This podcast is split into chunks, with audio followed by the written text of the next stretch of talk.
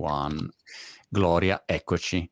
Ehm, pensavo appunto, pensavo che tu fossi a Parigi, poi hai detto no, sono a New York, ho visto il, lo- il libro di New York sopra e mi è venuta un'idea eh, stupidissima dove ogni volta che uno si collega da una città diversa dovrebbe mettere un libro con la scritta, no? Parigi, Da, da- da Londra, quale, Milano. quale città? Sì, mm, sì, sì, Esatto. così per essere riconoscibile. Nel mio caso varrebbe la pena perché sono una che viaggia molto.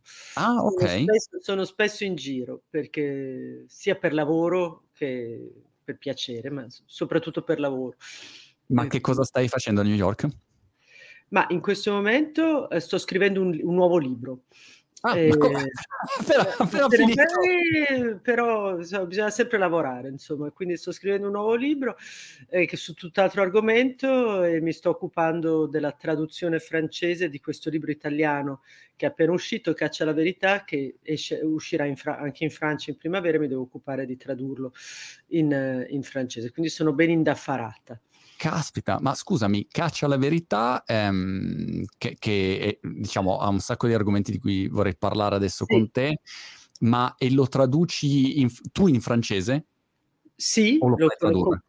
lo faccio con, con l'aiuto, valido aiuto di una traduttrice, però partecipo alla versione francese che bisogna sempre un po' adattare i libri. I libri non sono, eh, sono sempre concepiti rispetto a un pubblico e quindi bisogna comunque che faccia qualche adattamento della- per, la- per le versioni, eh, diciamo, in altre lingue, in, In altri lingue. paesi.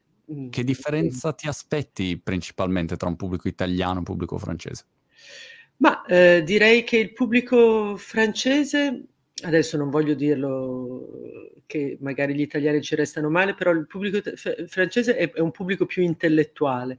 I Mm. francesi sono ancora un paese dove si legge, dove si legge molto e, mm, e- e dunque magari certi, mm, certi esempi che posso, posso aggiustare qualche esempio eh, io direi che è soprattutto il fatto che i francesi sono un pochino più antellò eh, del- degli italiani e quindi cerco di aggiustare a questo loro spirito di esprit de finesse il, il libro, gli esempi che faccio, Ok. eh, eccetera. Ma.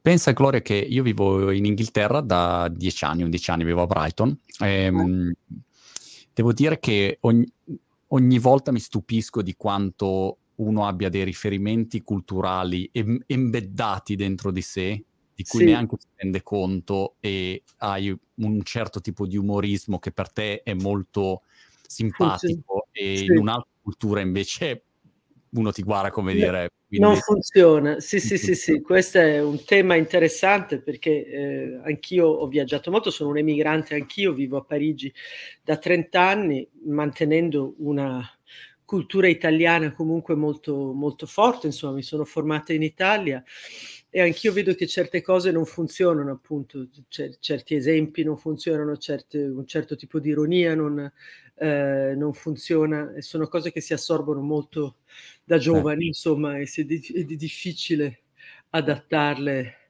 ehm, da, da un paese all'altro, insomma, bisogna avere una grande elasticità mentale, È vero. una E- ginnastica permanente. Esa- un massaggio, Un massaggio, mentale. È più facile massaggiare essendo pelato o meno spazio da, da- da- da massaggiare, se è più facile raggiungere il cervello.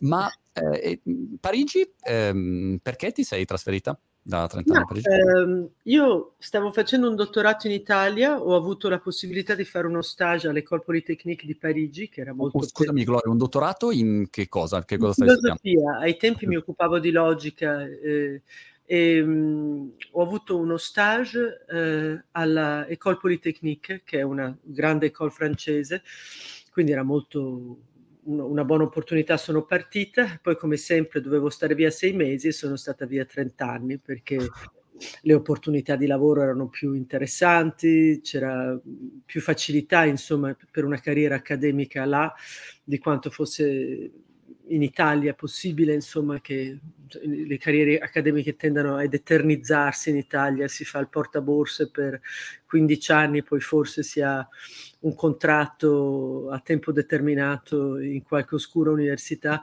mentre lì insomma le possibilità si sono aperte lì e poi ho avuto i figli lì, sono rimasta lì, ho deciso. Di... E oggi che cosa insegna a Parigi?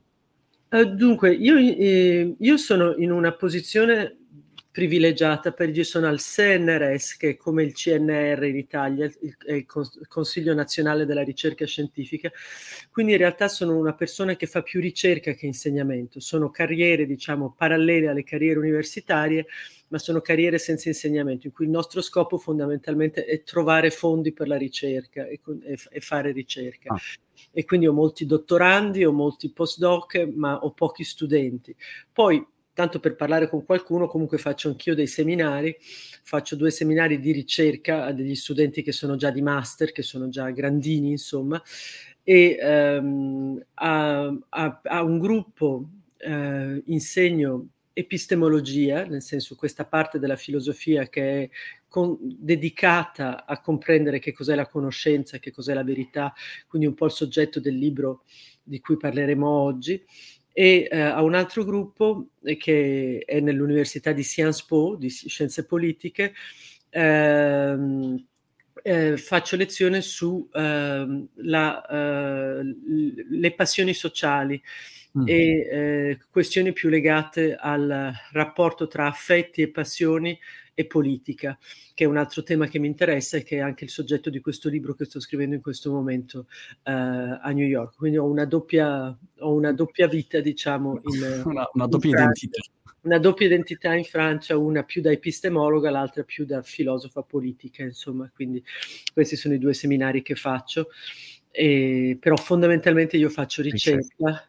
Ma quando senso... dici faccio ricerca, perché eh, magari le persone anche in ascolto quando si parla di filosofia, già la parola filosofia evoca um, una persona che sta ferma in giardino a pensare, eh. no, no, il filosofo, il filosofo.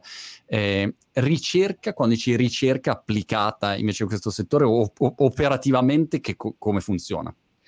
Ma dunque, eh, la ricerca teorica è anch'essa ricerca, nel senso che si scelgono dei temi eh, che sono eh, eh, temi caldi, di attualità, eh, eccetera, come per esempio i temi che tratto nel libro, il problema della, eh, della fiducia, fiducia, negli esperti, per esempio, è stato un, un, tema caldo in questi anni di Covid e per esempio su questo tema ho avuto un grosso finanziamento della Commissione europea per cercare di capire quali sono eh, gli indicatori di fiducia degli esperti, quindi facendo interviste, facendo esperimenti, facendo, uh, diciamo, proprio ricerca applicata su come la gente valuta gli esperti, come, come riconosciamo un esperto, che cosa guardiamo, mm. cosa andiamo a vedere, insomma, eh, quando diciamo che un esperto è esperto o più esperto di qualcun altro. Eh, questo, per esempio, è stato un tema di ricerca che era eh, okay. legato, legato, alle esigenze, diciamo, del momento con il Covid, eccetera. Questo è un progetto europeo, normalmente fare ricerca vuol dire mettere insieme un gruppo di eh, ricercatori, in, possono essere solo filosofi o filosofi, psicologi, in questo caso c'erano filosofi, psicologi, political scientist, eh, eccetera, darsi degli obiettivi di pubblicazioni, di esperimenti, di Ehm, di convegni, eccetera, in cui si eh, cerca di comprendere in modo più dettagliato una certa questione, un, un, certo, un certo, problema. Comunque, sì, è, è vero che eh, la gente non associa la filosofia alla ricerca, ma la filosofia non è soltanto studiare Platone e Aristotele, la filosofia è ancora una eh, disciplina attiva e quindi cerca nuove verità, cerca nuovi eh, nuovi orizzonti di applicazione e eh, appunto nel mio caso occupandomi di epistemologia, che è un, appunto una parte della filosofia che è molto legata alle questioni di conoscenza, c'è molta ricerca che si fa in, questi, in questo ambito. Io se avessi delle aziende più grosse, non delle start-upine minuscole, um, assumerei subito un filosofo, ma non per mm. un filosofo per fare social media o le robe tech che faccio io, proprio così, come dire, il tuo compito è aiutarci a capire di meglio in, questo, in questa confusione totale che c'è ogni giorno, anche per, io ti faccio, prendo un esempio di tecnologia, no? io vivo in mezzo ai social media, da dieci sì. anni faccio video sui social, eh, su tutte le piattaforme, H24, qualunque tipo di notizia, de- devo mm. saperla, devo conoscere. E per me eh, non sono un esperto, io sono un ignorante in genere, sono mm. uno pratico, però io pratico questa sui social se tu mi dici, beh, boh, non lo so, su mille aspetti sono molto confuso, non ce l'ho risposta, non so quale sia mm. la verità in tanti argomenti. Certo, certo. E, e, quindi mi immagino una persona che è fuori, come fa a muoversi? Non lo so, è veramente complicato, ecco. Eh beh, certo, sì, c'è una, un peri- è un periodo di grande cacofonia, di grande eh, confusione eh, cognitiva, confusione intellettuale. Tra l'altro io mi sono occupata anche più giovane di scienze cognitive e quindi spesso applico anche le, le, le, cose che ho studiato in scienze cognitive per risolvere certi problemi che sono più epistemologici, più, eh, più filosofici. Comunque la gente mm. fa molta fatica oggi a orientarsi e a distinguere, se possiamo dire, se, se, se esistono il vero dal falso, insomma, che sono eh, che è la cosa che poi noi vogliamo quando andiamo a cercare dell'informazione, essere sicuri di beccare dell'informazione che sia veridica, che sia solida, che sia valida. E, e questo eh, è qualcosa che facciamo molta fatica a fare nel, nell'ambiente cognitivo, nell'ambiente informazionale in cui ormai viviamo tutti. Eh, questo è, è, per me è, è, veramente, se non il, il grande tema, uno dei, dei grandi temi, almeno per me, de- della società attuale, su qualunque argomento, anche il più ovvio, che dice no, questo è evidentemente falso o evidentemente vero, dopo un po' che tu smanetti e ti metti lì sì. a approfondire, inizi a pensare, ma forse, non lo so, non sono più così convinto, no? è, è, molto facile farti sì.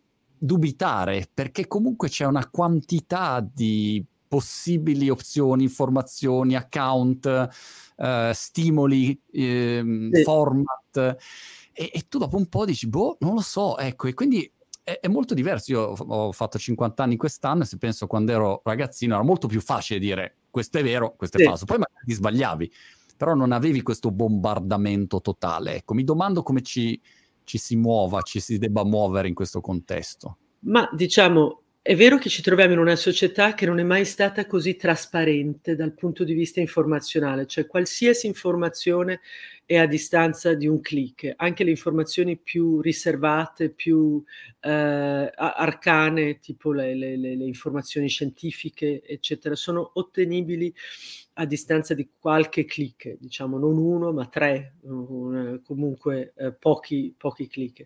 Questo crea un paradosso, diciamo, in una società che non è mai stata così trasparente, in realtà sentiamo un'opacità rispetto all'informazione, non riusciamo a, a navigarla. Beh, perché eh, questo tipo di società richiede dei nuovi eh, strumenti, eh, diciamo proprio epistemologici, filosofici, per essere eh, navigata. Tu parlavi del dubbio, il dubbio è un ottimo esempio.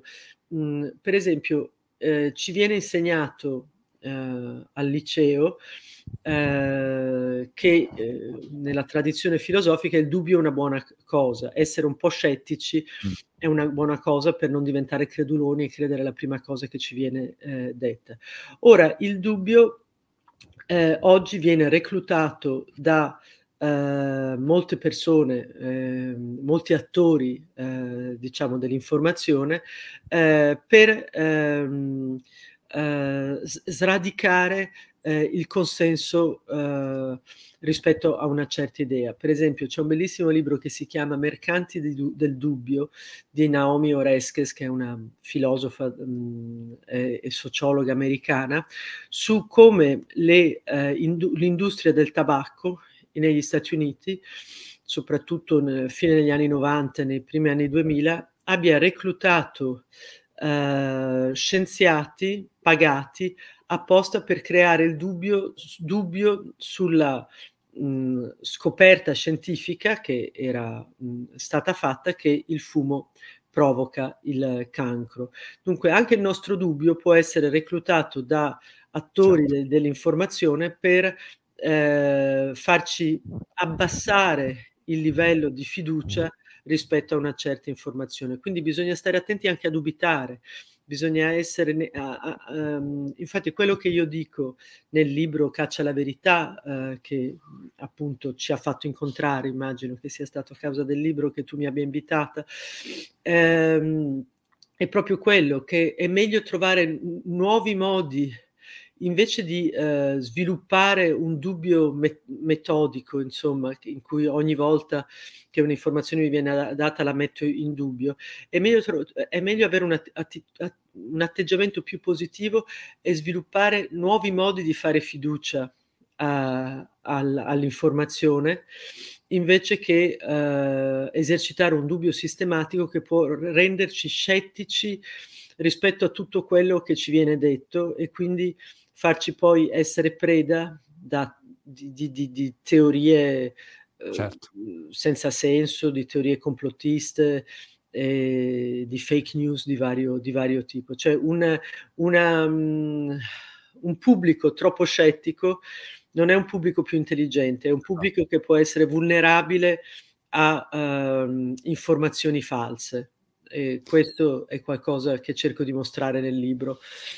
Guarda, Eh, incredibile, eh, Gloria. Io non ho fatto ricerca, ma dieci anni di analisi di, mi- di commenti nei social ai miei video mi portano esattamente a questa conclusione. sì, Cioè, ogni volta che io vedo delle persone che sono scettiche su qualunque cosa, qualunque cosa, penso, questo non, è, questo è, non ti porta da nessuna parte. Una persona invece mh, eh, che come dire, de- devi avere delle, delle, tue certezze. Poi magari eh. cambi opinione in base, se cambiano i fatti, io cambio la mia opinione, eh. la mia valutazione, però non posso essere su qualunque aspetto scettico. Ti racconto questa storia, dimmi cosa ne pensi, sul tema dei fatti. Mi, mi interrogo sempre perché anche davanti ai fatti le persone non cambiano opinione. È una cosa che mi ha incuriosito. Una volta ho fatto un video, io giocavo a ping pong da ragazzino di mestiere, ok? Ero nei primi cinque giocatori d'Italia e a un certo punto eh, l'ho detto spesso nei miei video e alcune persone hanno detto no, non è vero, questa è una fake news. E allora io pubblico un video di, di me che gioco a ping pong in una gara, mm, un campionato italiano, una cosa così. Si vede me, avevo il capello un po' lungo, però insomma sono io, se mi vedi sono io. E quindi pubblico il video e alcuni commenti sono non è vero, questo non sei tu. Ok. Allora io in buona fede penso, vabbè, sarà semplicemente, sono dubbiosi, li voglio convincere perché questo è facile. Pubblico il sito della federazione di ping pong con la classifica e c'è il mio nome. E il commento è ancora, no, questo è falso, non è vero. Allora, in continuazione io vedo questo fenomeno dove tu hai dei fatti davanti, a una persona gli fai vedere i fatti, dici guarda questo è così, questo qua è un microfono. E uno dice no, non è un microfono. E non lo puoi cambiare, è come se fosse ingranato nella sua identità. Ecco, mi domandavo... Eh, che... L'esempio che fai è molto interessante, ci sono esempi diciamo politici ancora più lampanti eh, di quello che dici, come eh, il numero di persone eh, che, si sono, che erano presenti alla cerimonia eh, eh, di passaggio del, di potere di Trump nel gennaio del 2017, eh, confrontato al numero di persone presenti alla stessa cerimonia per Obama eh, quattro anni prima. Eh, ci sono le foto che mostrano che c'erano meno persone, vedi meno mm, testoline eh, nella fotografia alla cerimonia di Trump e più persone alla cerimonia uh, di uh, Obama. E uh, quei, i, i, sostenitori di Trump eh, davanti alla fotografia, l'esperimento è stato fatto, insistono nel dire, cioè davanti alla, all'evidenza, quindi che c'è la foto che mostra che ci sono meno persone, eh, insistono nel dire che nella, alla cerimonia eh, di Trump c'erano più persone, non cambiano neanche davanti all'evidenza fotografica eh, idea. E questo è un tema che affronto nel libro perché noi abbiamo una concezione vecchia di che cosa vuol dire credere, perché crediamo alle cose. Noi pensiamo che crediamo alle cose perché la, le credenze ci aiutano ad agire in un certo modo razionale, eh, eccetera. In realtà, oggi facendo ricerca, eh, si sa che le credenze servono a tutt'altre cose. Le credenze, per, in primo luogo, ci, ehm, comunicano qualcosa su chi sono. Quindi, quando tu dici la, la la, la, la, l'ancoraggio tra credenza e identità è estremamente importante. Io sono ehm, italiana perché credo che l'olio di oliva sia meglio per la salute che il burro e questa credenza mi rinforza nel mio fatto di essere italiano, dice qualcosa sulla mia identità. In secondo luogo, le credenze eh, servono come strumenti di commitment, di impegno rispetto a un gruppo, cioè io credo eh, che il uh, climate change, che, che, il clima stia cambiando, perché credendo questo eh, mostro la mia affiliazione a un gruppo politico eh, che sono coloro che pensano che il, il clima stia, stia, cambiando, non so, uh, in Francia certi partiti rispetto ad altri, eh, eccetera. E in terzo luogo le credenze eh, servono a diciamo, aiutarmi a esprimere una emozione che ho già. Per esempio, io trovo disgustoso un certo gruppo etnico e eh, quindi sono più portata a credere che eh, quel gruppo etnico, eh, l'informazione che mi dice che quel gruppo etnico è mh, eh, il responsabile eh, di uh, aggressioni e crimini uh, nel mio paese. Cioè, già, già, già, prima io ho un'avversione verso quel gruppo etnico, non è l'informazione che crea l'avversione, io l'avversione ce l'ho già e l'informazione mi dà voce finalmente a un sentimento che io, eh, che io ho, ho, ho, già prima. Quindi le credenze servono all'identità, a esprimere adesione a un gruppo, quindi al conformismo, con, alla conformità con un gruppo, e terzo a dare voce a delle emozioni. E questo, per esempio, è qualcosa che noi eh, non sappiamo, noi pensiamo di credere per, per, per ragioni razionali, noi crediamo per queste altre ragioni. Questo lo cerco di mostrare a lungo nel mio libro Caccia alla verità.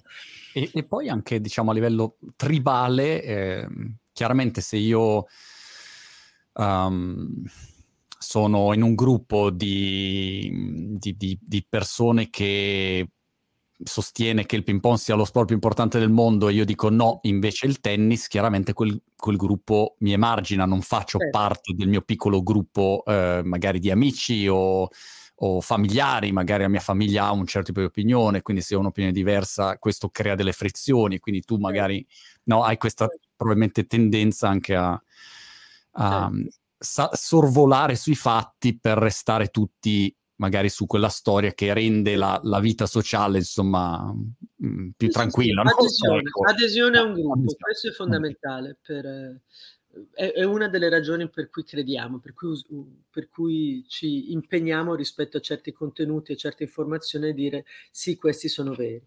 È perché ah, vogliamo aderire eh, vogliamo aderire a un gruppo. E il problema è che oggi in un eh, ambiente informazionale così variegato e così decostruito, ehm, informazione a sostegno di ogni credenza, che sia falsa, che sia vera, la possiamo trovare eh, esatto. online. Cioè chiunque può trovare chi cre- crede che il 9-11 sia stato un complotto americano, trova in eh, due clic, tre clic, informazione che dettagliata, tra l'altro, un, c'era un documentario che era stato fatto con estrema cura, con, eh, con, estrema abilità, che mostrava che 9-11 fosse stato organizzato in realtà dagli Stati Uniti per poter giustificare la guerra in Afghanistan e le guerre successive. E, e quindi tutta questa, visto che io ho già delle ragioni indipendenti per per credere, cioè che sono che voglio esprimere la mia identità, che voglio esprimere l'affiliazione a un gruppo, che voglio dar voce a certi eh, ris- sentimenti e risentimenti, trovo facilmente online eh, conferma, eh, le, le, conferme che voglio. Eh, non, non, è, è, molto difficile liberare il, il web oggi da, perché, certo. da, da, dalle, dalle, dalla mala informazione insomma, o dalla disinformazione, perché si andrebbe a toccare uno dei pilastri della vita democratica che è la libertà di espressione. Quindi è molto difficile trovare il modo di eh, dosare eh, delle forme di censura per cui eh, si evitano di far circolare informazioni. Il web è, è, fuori controllo, nessuno ha il controllo dei contenuti mm. Eh, che vengono messi, messi, online, tu lo sai meglio di me, e, e nessuno ha desiderio di reintrodurre forme di censura. Adesso vediamo con Elon che ha comprato Twitter cosa succederà, ma questo è un altro capitolo. Ancora, Elon vuole ancora più libertà di espressione, sostiene che Twitter è già troppo mh, bacchettone e che censura troppo, quindi eh, avremo ancora più eh, disagio informazionale con la gestione di, di Elon Musk, penso di quanto non abbiamo già adesso, insomma, perché... Però, però Elon se se lo prendi in giro lui, eh, a quel punto ti banna velocemente. Quindi insomma, bisogna sempre sì, vedere dov'è certo. la libertà. esatto. Sì, sì, sì, sì, sì. dettaglio. Ma in questo contesto, Gloria, co- cosa suggerisci di fare per uh, cercare di essere il più vicini possibili alla verità quando faccio una valutazione per prendere delle decisioni più corrette? Perché è evidente che se io mi baso su de- de- degli aspetti che, che, non funzionano, sono falsi, prendo delle decisioni anche errate. No? Quindi più riesco a essere vicino alla verità di un fatto, di qualunque fatto sia, insomma, a quel punto uh, riesco a decidere meglio, posso decidere meglio quantomeno. E che, che tipo di percorso secondo te uh, no, è, è quello, quello, che cerco di... Uh di, di, di, argomentare nel libro, insomma, che la, la verità, la nozione di verità che noi abbiamo oggi è piuttosto superata, nel senso non è che la verità la incontriamo lì davanti a noi e gli puoi dare un calcio e, e vederla, insomma, la verità è frutto di infinite negoziazioni, ricostruzioni, argomentazioni che, che sono fatte da eh, varie eh, persone, tipicamente gli esperti, se parliamo di verità eh, scientifica, quindi bisogna più che altro imparare a eh, riconoscere l'expertise invece che riconoscere la verità, perché la, la verità, voglio dire, ehm, il contenuto della verità può essere eh, molto difficile da, da, scoprire. Esiste, funzionano i vaccini o non funzionano i vaccini?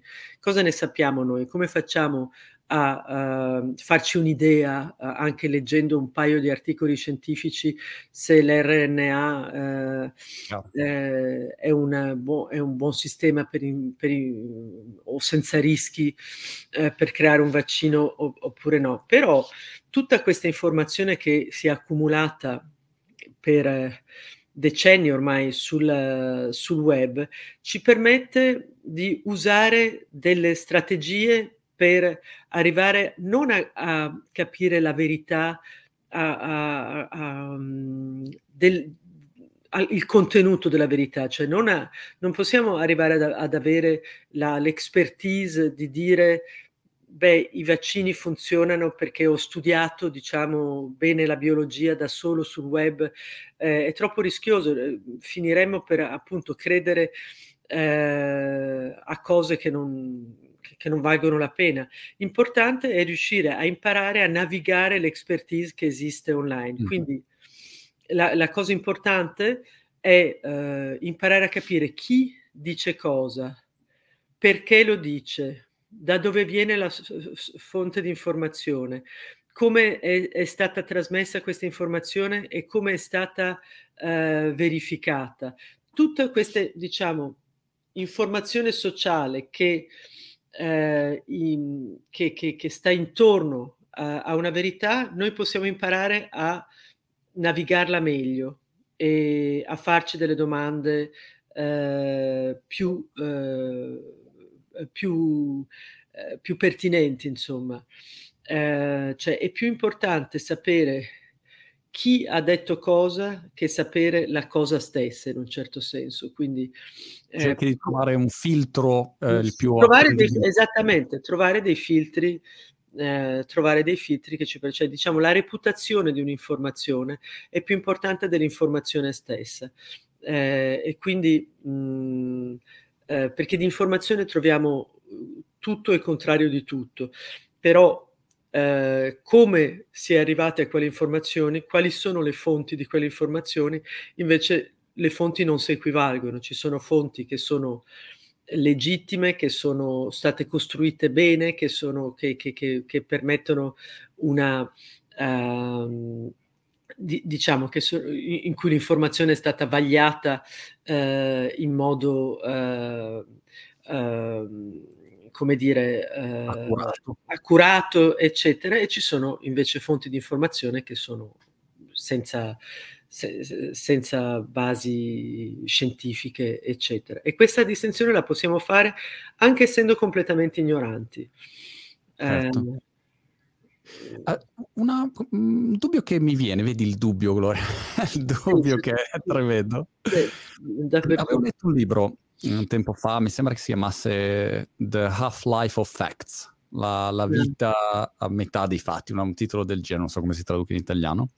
E in sostanza si sosteneva che ogni um, tot di tempo um, i, i, fatti che noi conosciamo cambiano perché la ricerca va avanti, la scienza va avanti, le, fai nuove scoperte, dici guarda non è vero che mangiare le fragole fa male, adesso fa bene, no? E, e così, e in tanti campi c'è questo... E di lì c'è ulteriore confusione perché uno dice, eh, io ecco, mi ricordo nello sport avevi alcune teorie che seguivi e poi oggi invece no, ma figurati, non assolutamente, ma non pensare anche di... Per cui c'è anche questo, questo aspetto. Come affronti questo, questo continuo cambiare, no? Perché magari anche individui i filtri giusti, però poi eh, cambiano anche, anche, le persone, magari hanno una competenza per un certo periodo di tempo, ma poi ma poi non sono più sul pezzo e quindi è sempre un continuo evolversi, immagino. Ma certo, questo è eh, l'essenza stessa della ricerca scientifica. La ricerca scientifica non dà verità, dà approssimazioni alla verità che sono sempre a- aperte. Diciamo, il grande filosofo Karl Popper diceva la scienza è, uh, è, scienza perché è falsificabile, non perché è verificabile, vuol dire perché è aperta alle obiezioni eh, possibili. Questo è come funziona eh, il metodo scientifico e eh, quindi tutte le verità che abbiamo sono verità eh, provvisorie. Ehm, certo, c'è da distinguere tra le verità scientifiche e le verità storiche, insomma, non è una verità provvisoria quella che la Russia abbia invaso l'Ucraina eh, il 24 febbraio 2022, cioè quelle sono verità che restano in qualche modo e sulle quali bisogna avere consenso eh, per poter agire eh, in qualche modo, ma le verità scientifiche sono verità che passano. Eh, i, i, i, i, vaccini eh, RNA, per esempio, eh, sono stati tr- trascurati e eh, abbandonati come, come, come progetto di ricerca per dieci anni, per poi tornare eh, in auge quando c'è stato il Covid con un'accelerazione eh, spaventosa. Allora lo scettico può dire ma perché li avevano abbandonati? Vuol dire che forse erano pericolosi, eh, eccetera. No, in realtà erano più che altro molto costosi da sviluppare, quindi la, la comunità scientifica internazionale aveva deciso di non sviluppare questi, eh, questi, vaccini. E poi invece sono, eh, si è pensato che fosse un'ottima idea eh, svilupparli durante il Covid con il successo che, eh, che abbiamo visto. Quindi bisogna ricordarsi che la, la scienza è uno, un'impresa di approssimazioni. Non è, eh, la verità rivelata non ce la dà nessuno, non ce la dà nessuno. E, ne, e, ne, e la verità non è una nozione riposante, non è che una volta che abbiamo eh, scoperto un'informazione vera possiamo rilassarci, insomma, perché è una continua ricerca eh, che, che, deve andare avanti tutta la vita, insomma, che più siamo esposti alla, a, all'informazione, più la nostra capacità di acquisire conoscenza deve, diciamo, raffinarsi e, e andare avanti, diciamo, tutta, tutta la vita. Però insisto, nessuno chiede al grande pubblico di, ess- di sapere tutto, perché sarebbe impossibile, sarebbe ognuno ha il suo mestiere, ognuno ha le sue cose da fare, non si può sapere tutto. Bisogna essere capaci di diventare dei sofisticati novi- navigatori dell'informazione, essere capaci di valutare chi dice cosa e perché le cose sono dette, in che contesto so- i fatti sono così ricostruiti eh, per riuscire a, uh, ad avere diciamo una visione più oggettiva, io non dico vera, ma almeno oggettiva di quello che ci accade intorno, quello che accade intorno a noi. Non pensi, mm, Gloria, che il paradosso della comunicazione moderna, ecco lo dico da appassionato giovane marmotta di, di comunicazione sui social, eh, vada esattamente nella direzione opposta, ehm, da, forse da due punti di vista. Dal punto di vista del tempo, perché io comunque ho bisogno di tempo per fare queste analisi, no? Devo mettermi lì e dire, ok, uh, questo video che ho visto su TikTok, questo tizio, chi è, che cosa fa, mh, mm, da dove arriva, no? Quindi ho bisogno di tempo. Mentre invece, per darti un'idea, TikTok dopo 0.4 secondi uno ha già swipato se non ti, tu lo, lo catturi l'attenzione in qualche modo, per cui c'è una spinta a dire non stare a approfondire, vai al prossimo, vai al prossimo, no? C'è questa, dal punto di vista dell'infrastruttura di come sono costruite le piattaforme, mm. e poi anche è incredibile come in questo contesto, se tu hai qualcuno che esce con delle affermazioni secche e divisive e certe, uh, si fa così, punto. È vero, è che così, seguimi. Comunque quel tipo di contenuto è più visibile, virale rispetto a un contenuto di qualcuno che dice allora mettiamoci qua un attimo a analizzare, non so se sia vero o sbaglio, però vediamo i po- lati positivi, i lati negativi. Chi sta nel grigio eh, analitico, sensato, mm. di approfondimento, ah, Invece chi ha delle posizioni molto divisive o secche in un qualche modo eh, è, ha, ha, più possibilità di catturare l'attenzione, no? chi va per slogan, eccetera. Quindi è incredibile come il contesto non aiuti minimamente a fare sì. questo tipo di attività.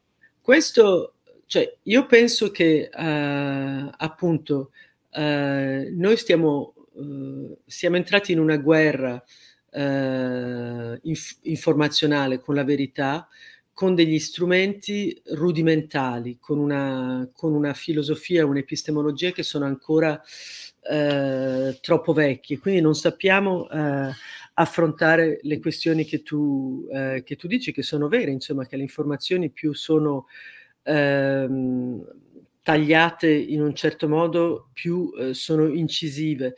Eh, questo è un, è qualcosa che cerco di analizzare nel, nel, nel, libro che è uscito adesso per Egea, Caccia alla verità, e ehm, sono effetti che sono, eff- ehm, che sono ben conosciuti per, da chi studia la propaganda, cioè un certo modo di eh, ritagliare le informazioni, essere, d- dare certezze invece che eh, informazioni più sofisticate, eccetera, ha, uh, una, uh, uh, permette di convertire diciamo, più persone al, al tuo credo. Eh, queste tecniche di propaganda sono in circolazione circa dai tempi di Aristotele. Aristotele eh, dedica il secondo libro della sua retorica a come ehm, il, i politici devono, debbano ehm, ehm, organizzare, manipolare, manipolare il loro messaggio per manipolare le emozioni eh, del, del, pubblico. Oggi la propaganda è dappertutto, nel senso si chiama comunicazione, ma eh, eh, è propaganda, non è, una speciali- non è una specialità soltanto dei regimi eh, totalitari, ma esiste in democrazia eh, stessa, nella, nel, nella, stessa quantità e ehm, eh, anche lì ehm, credo che ci voglia una maggiore sofisticazione nel riconoscere l'aspetto propagandistico delle, dell'informazione, una sofisticazione che non abbiamo perché non, non, ci viene insegnata. Quindi la gente ovviamente è ansiosa quando cioè, durante il Covid poi c'erano delle vere ragioni di essere ansiosi, come adesso con la guerra in Ucraina ci sono delle vere ra- ragioni di essere ansiosi. Quindi a chi dà loro certezza, a chi dà loro certezza vince, però eh, quello che tu dicevi all'inizio della, della trasmissione, tu dicevi io non so nulla, ecco, ricorda, eh, ricordiamoci che colui che si presenta come qualcuno che non ha certezze è sicuramente più credibile di qualcuno che si presenta come, come pieno di certezze. Insomma, l'umiltà, come si chiama in filosofia, l'umiltà epistemica è una virtù dai tempi di Socrate che dovrebbe spingere le persone a uh, guardare dalla parte di chi si, si, chi si considera umile e non da, da, dalla parte di chi si considera un sapientone. Mi piace umiltà epistemica, te la, sì. te la, ruberò questa frase. Più umiltà epistemica per tutti. Più umiltà sarà... epistemica, no. ci vorrebbe veramente una, una, grossa dose di umiltà epistemica per tutti, eh, per tutti quanti. Molto bene. Gloria, ti ringrazio moltissimo, ti lascio andare e Grazie a mm, te. Ci, ci, incrociamo in giro per il mondo, insomma, da, da qualche parte. La prossima volta che ci collegheremo, tu, eh, so, io metterò dietro un libro col posto dove sono, te lo, te lo Io anche ti prometto metterò un libro di Parigi se sono a Parigi. Grazie. Gloria, a presto in bocca al lupo a per tutto. A presto in bocca al lupo per, anche a te. Ciao. Ciao.